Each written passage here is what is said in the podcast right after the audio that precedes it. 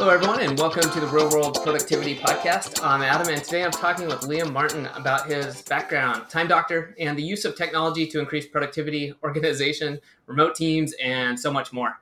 So stay tuned, and we're just going to dive right into it. So, first of all, uh, welcome, Liam. Yeah, thanks for having me, Adam. Yeah, very much. And let's just jump right into it. You know, I like to start out with a question and just let you talk about, uh, you know, your background and your experience just in general or in the field of productivity. So we can understand a little bit more about who you are, where you're coming from. So if you don't mind sharing just a little bit or as much about yourself as you want to, uh, let's just start there. Sure. So, uh, human being on planet Earth. More specifically, I'm in Ottawa, Canada. I'm Canadian, and uh, we have two companies and actually one conference. Our two companies are timedoctor.com and staff.com. And we also run a conference on building and scaling remote teams called runningremote.com, which is the largest conference on uh, specifically that subject. And started Time Doctor about seven years ago when actually, right out of grad school, I ended up having a pretty interesting problem, which was I started a tutoring company and I couldn't really measure how long tutors were working with students because it, they were virtual tutors.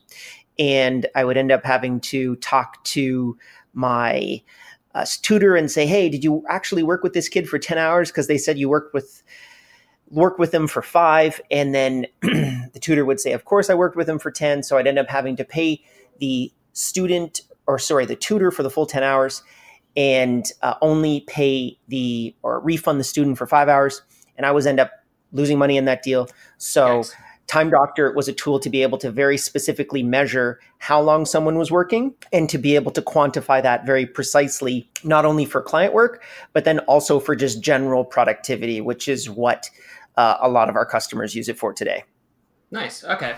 Yeah, and I saw they uh, might have I think been the intro to your last running remote conference uh, in 2018, and it, that was interesting, which is going to definitely guide some of my questions because I had some questions about team building. Sure. Um, but I thought that that was really interesting because you started off with talking about uh, your experience in grad school and how you realized that that prop, being a lecturer was definitely not going to be the the path for you to um, to take down. So when you were in grad school, did you uh, feel like you you know got some special or not so special help in terms of productivity or do you feel like that once you kind of took the entrepreneurial route that that's where you really kick things into gear as far as productivity organization and whatnot? I gotta be honest with you adam. I'm still horrible at productivity. I'm horrible at productivity. But we've specifically built tools to force myself into a state of productive activity. And i think that if you have that type of a problem, eventually you just get so frustrated that you scratch your own itch and you build a product out like that. But grad school for me was not the most productive place, I think. Um, I don't know if we want to get into a conversation about higher levels of education, but I kind of recognized that grad school wasn't for me. I remember I was going to teach a class, or I taught a class for the very first time. I was a TA for about six years, and then ended up teaching my first class as a graduate student, and it was horrible. I thought that I was going to do such a great job.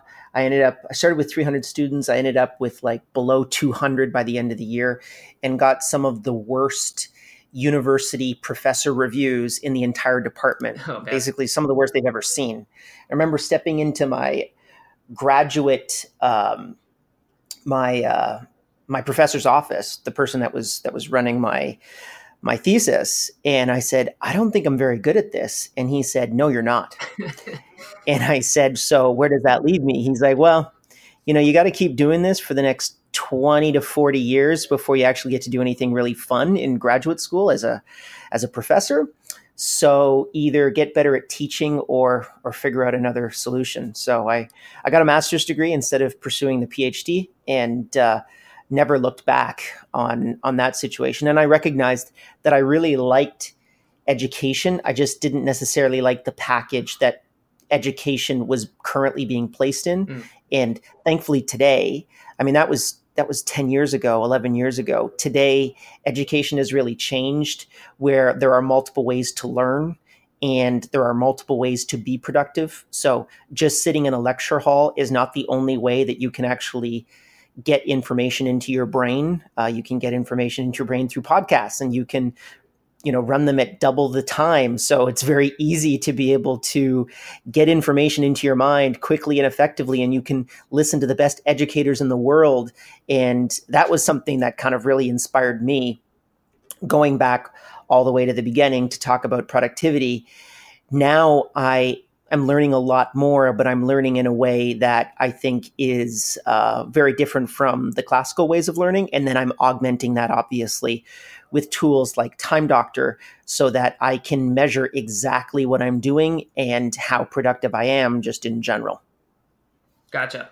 Okay. Well, that's interesting. Interesting. Uh, look back on it, and I agree with you a lot of it. That's interesting. We actually share some similarities there. I did the same thing. I ended up in uh, graduate school and was like, I went ahead and said, yeah, master's degree is for me. There's no way in hell I could do a PhD and do this type of stuff, um, which my wife ended up doing. So I, I completely understand that point of view.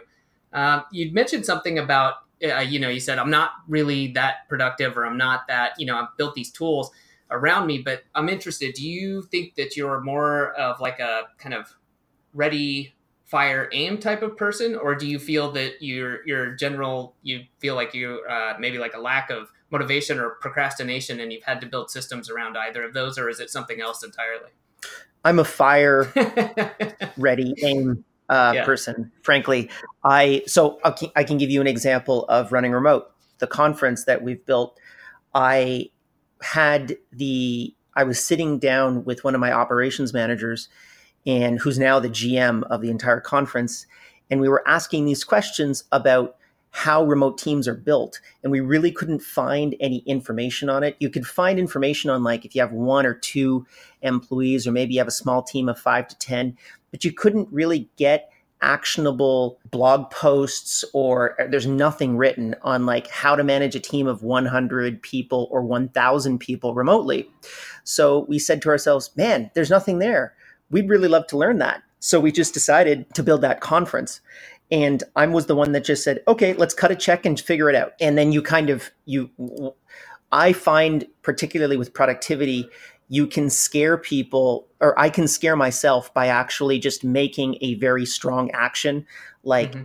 cutting a hundred thousand dollar check for a venue when you don't have a single ticket sold and then yeah. magically things seem to happen that you just if you had not cut that check in the first place you wouldn't have been able to build out anywhere near as quickly uh, so i think a lot of these things kind of boil down to there's the efficiency of how fast you're running, but then there's also the conditions by which you're running. So if you're just going for a friendly jog, yeah, having the best Nikes in the world, i.e., Time Doctor, is great. It's going to allow you to run faster. But you know what will even get you to run faster?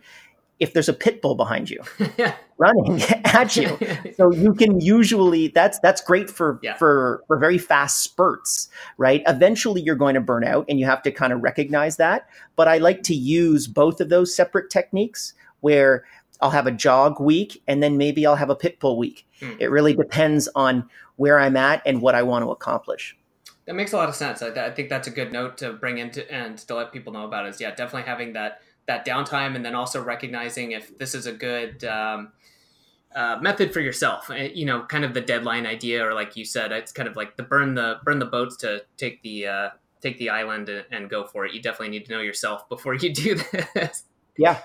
Oh man. Well all right. You mentioned time doctor um, and i'd like to, people to know about this. Do you mind, I mind taking some time and kind of explaining what time doctor is and how this can help people?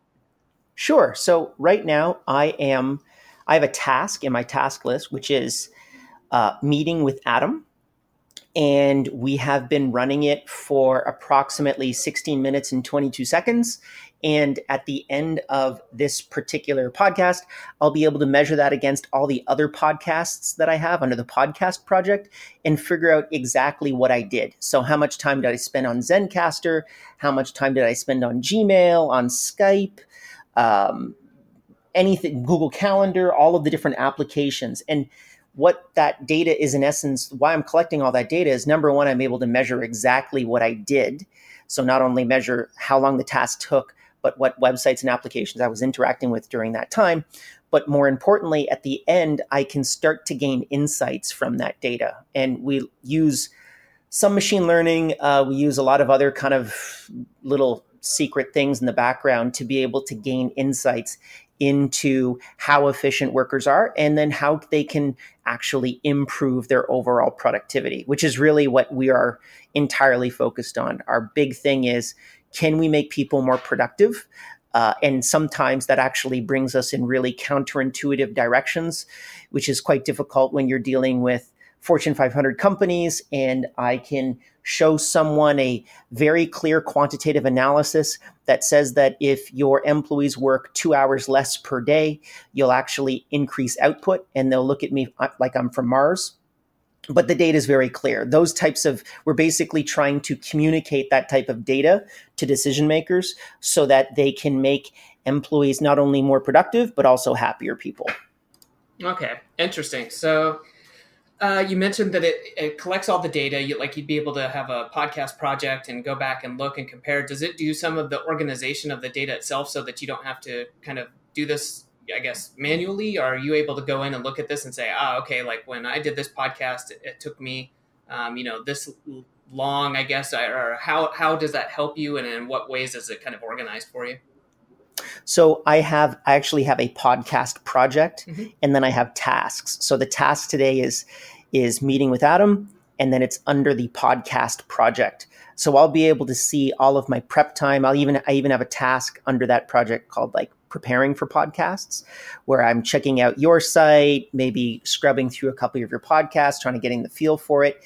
And then I'm quantifying where I'm putting that amount of time throughout my day. And then on the other hand of uh, that entire process is I'm looking at the results. So how many people ended up signing for a tr- signing up for a trial of Time Doctor or buying tickets to running remote, mm. which is why I'm here. And then I can measure those inputs and outputs and see, well, should I spend more time on Facebook ads, as an example, as opposed to uh, doing podcasts? And actually, uh, to just kind of break down the analysis of that, podcasts are one of the best ROIs that we could possibly have found uh, for particularly moving. Uh, conference tickets. It's it's very interesting, and we should have recognized that at the very beginning. But when someone listens to you for 45 minutes, mm they uh, they usually want to buy a ticket, uh, especially if they listened all the way to the end. So that's something that we've recognized is a very productive application of our time, but we wouldn't have been able to actually measure it as precisely as we do without having all of those tools in place. That's interesting. So with the results, are you able to either tie that in, or do you go back in and say? Um, manually add something in and say, you know, okay, we're looking at our whatever our shopping cart we're using. We've had, uh, you know, 20 sales over the past month. How are you able to attribute those, for example, to the podcast just by like tracking links and normal stuff like that? Yeah, we'll we'll be tracking just referral traffic, or we'll be tracking tracking UTM's and or if people have coupon codes. Okay. So sometimes someone wants to be able to throw up a coupon code, and that's pretty easy for us to be able to measure all of that data.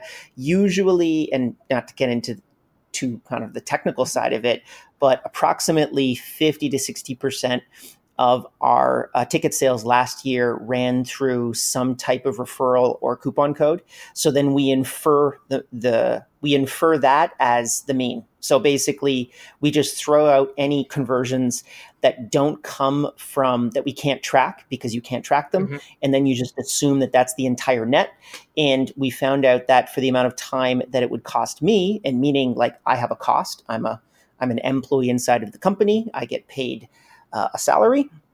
We looked at the return on investment and recognized that it created two interesting factors, which was number one, it moved tickets pretty profitably.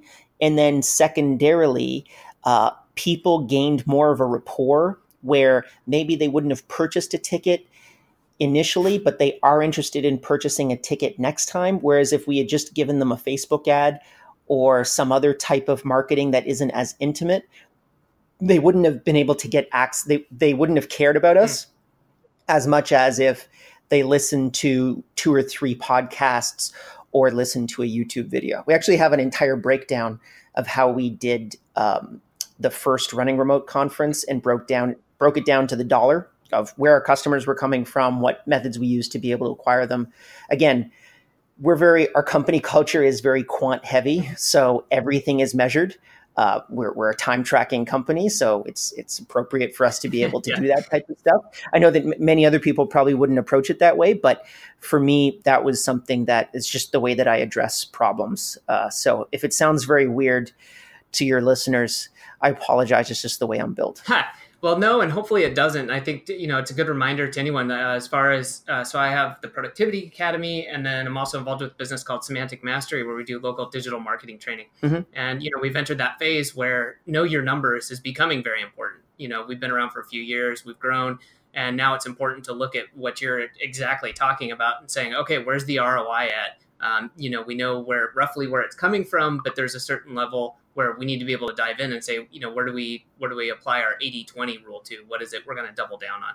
Um, and so I think that this is, is really important stuff. And you can definitely get lost in the details, but if you don't know where your results are coming from, then you're just guessing. So. Absolutely. And I think that you'd be blown away at how many companies have no real idea of where their conversions come from. And uh, that's terrifying to me, particularly in today, in the kind of space that we're in now the time that we're in now where you can measure absolutely everything if you if you have the energy and the wherewithal to be able to do it yeah definitely well, you know, I mentioned that I saw the uh, the intro to the Running Remote conference and uh, had some questions about uh, team building for you, if uh, that's all right, and I can turn off my speakers.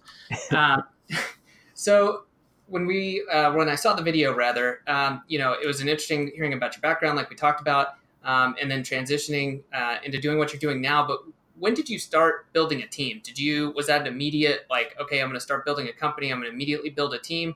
Um, was it something that you said I'm going to start this project, and eventually you realize, oh, you know, there's no way I can do this myself? What what was the background there? For all everything that we've ever done, we've always built teams first, and I kind of hearken this back to a philosophy that I hold, which is you can't scale on your own. I think mm-hmm. that if you really want to build, um, and because you have experience in, in digital marketing, I think you'd probably be able to understand this more than than most other people. Any really smart marketer that's good at their job can probably build a million dollar a year business. I think that that's relatively someone who is living in the va- living in Silicon Valley right now, has access to all of this type of information, is well educated, can probably build a million dollar SaaS business or a million dollar agency um, relatively easily. However, it's almost impossible for someone to build a $10 million business in the same way. Hmm. So, what you really need to be able to do, and this is something that I've recognized, and it definitely applies to productivity, you need to be a good manager and you need to learn how to manage other people and allow them to be able to execute for you. So anything that I do now, and I'd love to be able to meet a business where I could have a $20 million a year business that would be run off of me and a computer. Uh, I have not found that type of business yet. And I just do not think they necessarily exist. And I'm sure there's probably one or two instances where people could prove me wrong, but they may last for a year or two and then disappear. There may be hmm. opportunities, but they're not businesses. Uh, so if you want to build large, large businesses, you have to be able to number one be good at managing other people and then number two you need to be able to figure out how to maximize their productivity which is actually quite different from maximizing your own productivity because people work in very different ways you can provide them the getting things done paradigm if you want, but very few people actually follow that. What we've found the most successful is creating very specific KPIs and then breaking that down, creating a very clear communication between the manager and the employee on how they need to execute on those particular KPIs, and then uh, provide them mentorship to be able to hit those particular targets. And that sounds kind of simple, but it's actually quite complicated when you break it down. And oh, yeah. you can spend years on becoming good or bad at that. But the people who become really good at it, they're the ones that build big companies, and the ones that become that aren't very good at it, I think they kind of languish um, and they never really get to where they need to go. Interesting. So, uh, for the listeners, so KPIs, key performance indicators. Can you give us an example of maybe one or two? Like, what are ones you uh, obviously this would be different for different positions, um, but can you give some examples? Sure. So inside of our SEO team, which is search engine optimization, and it's the team that basically writes blog posts and then we promote those blog posts so that they get backlinks to those posts and get ranked in Google. The key, the KPI, i.e., the compass metric, that's another word that we use. Basically, the there's a single metric that each employee is answerable towards. And we use that as the compass metric because it ties in all the sub metrics below it. And that metric for the SEO team is cumulative domain authority. So it basically means the amount of uh, the amount of domain authority accumulated points that someone gets per week or per month when they're doing link building for us. So let's say we're going to do link building for episode 16 of the Productivity Academy with uh, on following up with an action taker.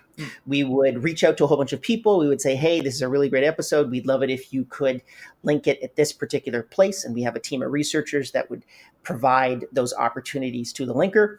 And then the linker would reach out to those people, probably have a seven to eight email exchange, and then we would exchange a link. So they would link to our stuff, and maybe we would do something for them. And from that process, uh, I don't know what the product Productivity Academy is in terms of domain authority, mm-hmm. but let's say you're a domain authority of 40. Then you'd collect 40 points uh, as the linker. And then if you do another blog post and you link to another or another website links to you, maybe that other blog has a domain authority of 20. So you have 40 plus 60 points. And the reason why we do this is if you just measure links, then most linkers will actually go after the easiest hmm. Websites humanly possible. So they'll go after really low domain authority, and you want high domain authority. One is like you just start your blog, and 100 is Facebook. Yeah. You want the really good links, you don't want the really crappy links. So we amalgamate that into a score. And then at the end of the year or end of the month, everyone is measured. And you're measured monthly, quarterly, and, and yearly uh, on that particular metric. And we just break it down like a sales team. So that's an example of how we run that. It's very, very clear. It's very difficult to beat to kind of play with those numbers. Okay. So they can't, you know, they can't bull their, they can't, they can't get around. I was going to swear right there, but I know that podcast is illegal. You can't swear on podcasts. Uh, so you can't get around that particular metric. It's very, very clear to everyone, and everyone shares that that data point with everyone else inside of the team. So it's just ultra clear and and very easy, and you know whether you're doing a good job or you're doing a bad job. Um, so that's an example. Nice. And so I'm, I mean, I'm literally personally curious, and I think the next step for some people too would be like, would Time Doctor help people um, be able to do this better as far as either any guidance on setting KPIs or obviously as far as tracking them? Sure. So just going back to the SEO example as an example, as an example, mm-hmm. uh, we usually, if someone is not performing well, we can go into their data and we can find out how much of their time they're putting into email versus putting into the phone versus putting into doing research. Uh, so I'll give you an example of a linker that I spoke to last month. He was spending time researching and this is why he wasn't performing as well as anyone else on the team. And then when we looked at the top performers, we found out that they found very little, they spent very little time on researching. Well, then when we tunneled down into the data a little bit more, we actually found out that there was a new researcher that was connected to this new linker and the new researcher was underperforming. Mm. So someone would send out 100 emails and 40 of them would bounce because the researcher wasn't doing a good job. So we were actually able to discover that this guy was doing his own research. And instead of actually throwing the researcher under the bus, he was covering for that researcher. Oh, wow. So he was going out and doing, he was doing the work for the researcher because they were friends. So it's very interesting how the data can kind of communicate this interesting story mm-hmm. where we had to sit down with the researcher and uh, the linker and say, you're doing your buddy's job. Uh, that's why you're not succeeding and that's why you're in trouble. You need to, you should have spoken to us months ago and you didn't. And uh, you can't keep up with this, you know, yeah. you can't keep up with this type of charade anymore. And then we all kind of sat down in one room. Uh, we are now retraining the researcher, and now he has a new researcher that is tied with a new researcher is tied with that linker, and his productivity has gone back up by about a third in terms of cumulative domain authority. So we're able to kind of see that that date. It, basically, this is all tied through Time Doctor, and usually we're measuring for problems. We're not necessarily measuring for success. The only thing that we measure for success on Time Doctor for is we try to identify what makes a productive employee. So what is why is a successful employee successful? Where do they spend their time and what do they spend their time doing while they're working? And that also gives us some very interesting insights as well. Interesting. Interesting. Okay. So something else you had mentioned was um, you know, the, the, people who have or people, entrepreneurs, business owners, whatever, um, that you see being the most successful are the people who are able to um, manage and increase others' productivity by doing things like KPIs. Um, what are some, you know, the uh, biggest obstacles you see? Uh, that being one of them. But for people who are trying to grow a business, is there anything else that you see that, like, you know, clearly, like people who do X, uh, you know, and Y are successful, whereas people who don't are not successful? I would probably I can speak to remote and non-remote businesses. Mm-hmm. Um, remote businesses, very specifically, it all boils down to process documentation. So, do you have your processes in place, and can you actually communicate those processes effectively to your uh, to the people that you're managing? Mm-hmm. So that would probably be remote businesses, and then uh, non-remote businesses, which is definitely applicable to remote businesses as well, is the ability to just make sure that those people are staying accountable mm. uh, the people that you manage. So, can you effectively manage people and make sure that they, uh, and this also is kind of outside of things that I think you should probably always be doing, and I'm assuming that you would be doing if you are a business owner, which is the employees understand what your company stands for. You, they understand why they're actually working at that company. They're not just working there for a check they're doing something that they find really interesting or is exciting to them. As an example, our company's mission statement is we want to empower people to work wherever they want, whenever they want. Mm. So that's the core mission statement of everything that we do inside of our company. Um, so that's why we can build a product like Time Doctor, and then we can also build a conference like Running Remote. They're two very different things, but they connect to the same mission statement. And then we communicate that very clearly when we hire someone saying, hey, you know, if you don't like remote work, you probably shouldn't work here. You'd be blown away at how many people we would have a second interview with, and we would ask them about remote work, and they would tell us uh, that they don't really like working remotely well, that's probably not the right person for yeah, us. Uh, particularly, yeah, especially if they're not passionate about it, if they're not excited about expanding out remote work and making sure that people just have more freedom and flexibility in the way that they work. So you need to have that done first, and then once someone is actually excited, ha- there's a right cultural fit, then you just need to get them working productively, and that really just boils down to management, making sure that it's very clear where they're putting their time and how uh, how effective their time is being applied to the job mm-hmm. so that they're meeting all their KPIs. And if you can do that, then everything works. I would, however, say actually one of the worst things that you can do, and it's something that kind of it, it pulls once people are by past like I'd say 30 or 40 people, this starts to kind of pull into their organizations, is people that are really good at their jobs but don't mit, don't match the culture. Okay. So people who are like your top salesperson, as an example, uh, maybe treats the rest of the team like crap. Mm. Those are very difficult decisions, and you need to be able to get rid of those people. But they're very it's very difficult to get rid of them. But once you get rid of them, you'll actually end up making a lot more money. But it doesn't appear that way at the beginning um, when you're thinking, oh man, I'm going to fire my best salesperson. Well, yeah. yes, you're going to fire yourself your best salesperson. However, that salesperson may be treating everyone else like crap, and it doesn't connect to your fundamental culture. Hmm.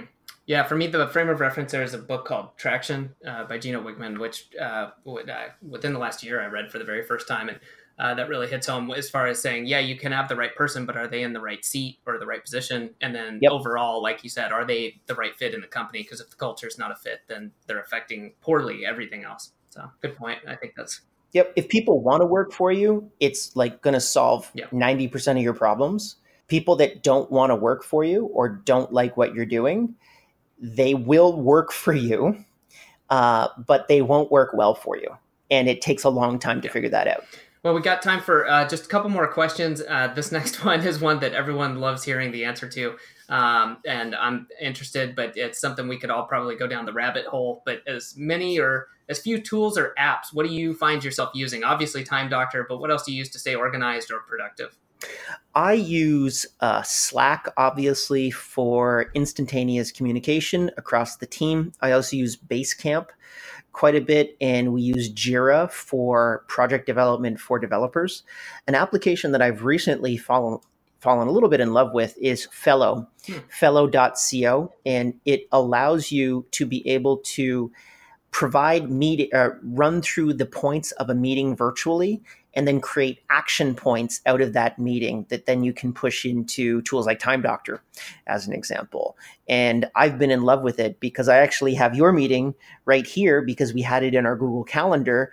And I can write in points and I can th- put down points that I think I'm going to remember and then turn it either into like points to discuss or action points. And it really is um, a really cool tool that I've been using recently that I think only came out a couple months ago, but it's just hmm. completely changed the way that I manage um, my direct reports. That's great. I'm gonna have to check that out after the podcast episode. Let's see. So for the very last question uh, today, um, I love this one personally, but what book or maybe two or three books do you recommend the most to people right now?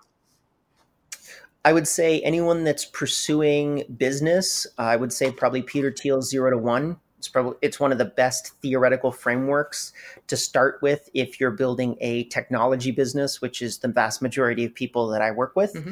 And then the best book that I found on management, which is relatively recent, is a book by Kim Scott called Radical Candor, and it is a book on uh, being able to be radically candid with people and I don't know if you're like me, Adam, but I'm more the really nice guy that ends up when someone gives me crap work, I'll say, "Ah, well, okay, yeah, thank you. This this is good. I can work with this," as opposed to saying, "This unfortunately is not good enough. Here's the things that we need to do to be able to fix this problem."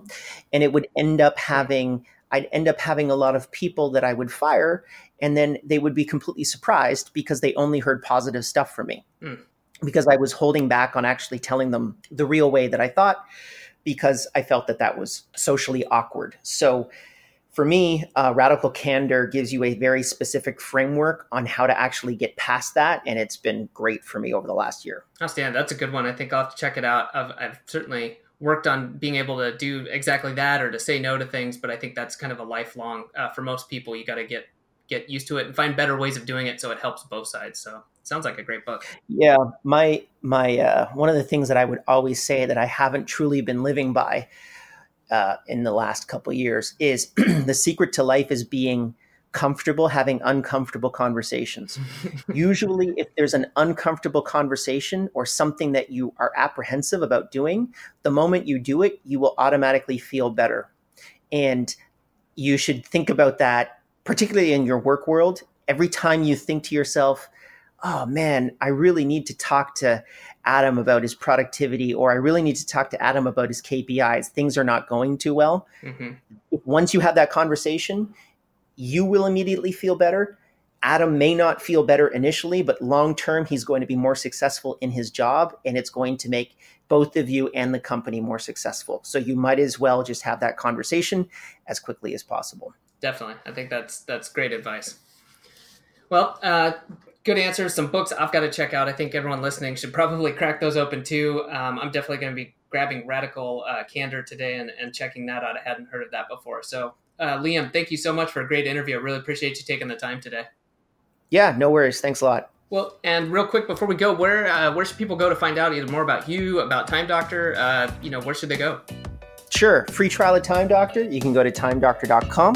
And if you want to come to Bali and learn how to build and scale large scale remote teams, uh, Running Remote is happening every summer in Bali, Indonesia. We're actually doing it in a network of bamboo tree houses. It's going to be about 500 people in these big network of tree houses. It's really cool, very unique. And uh, if you're really interested in remote work, this is definitely the place to come. That is awesome. All right. Well, thank you very much. Thank you. Thanks to you for listening to this podcast episode today. It can be really beneficial to hear about how others approach productivity, organization, and optimizing their business and life. And if you're interested in taking your productivity and efficiency up a few notches, head to www.productivity.academy/start. There, you'll find my Productivity Academy guidebook, which I recommend for all listeners who want to improve their lives and know that there are better ways to getting where they want to go. Thanks again for listening, and we'll see you on the next episode.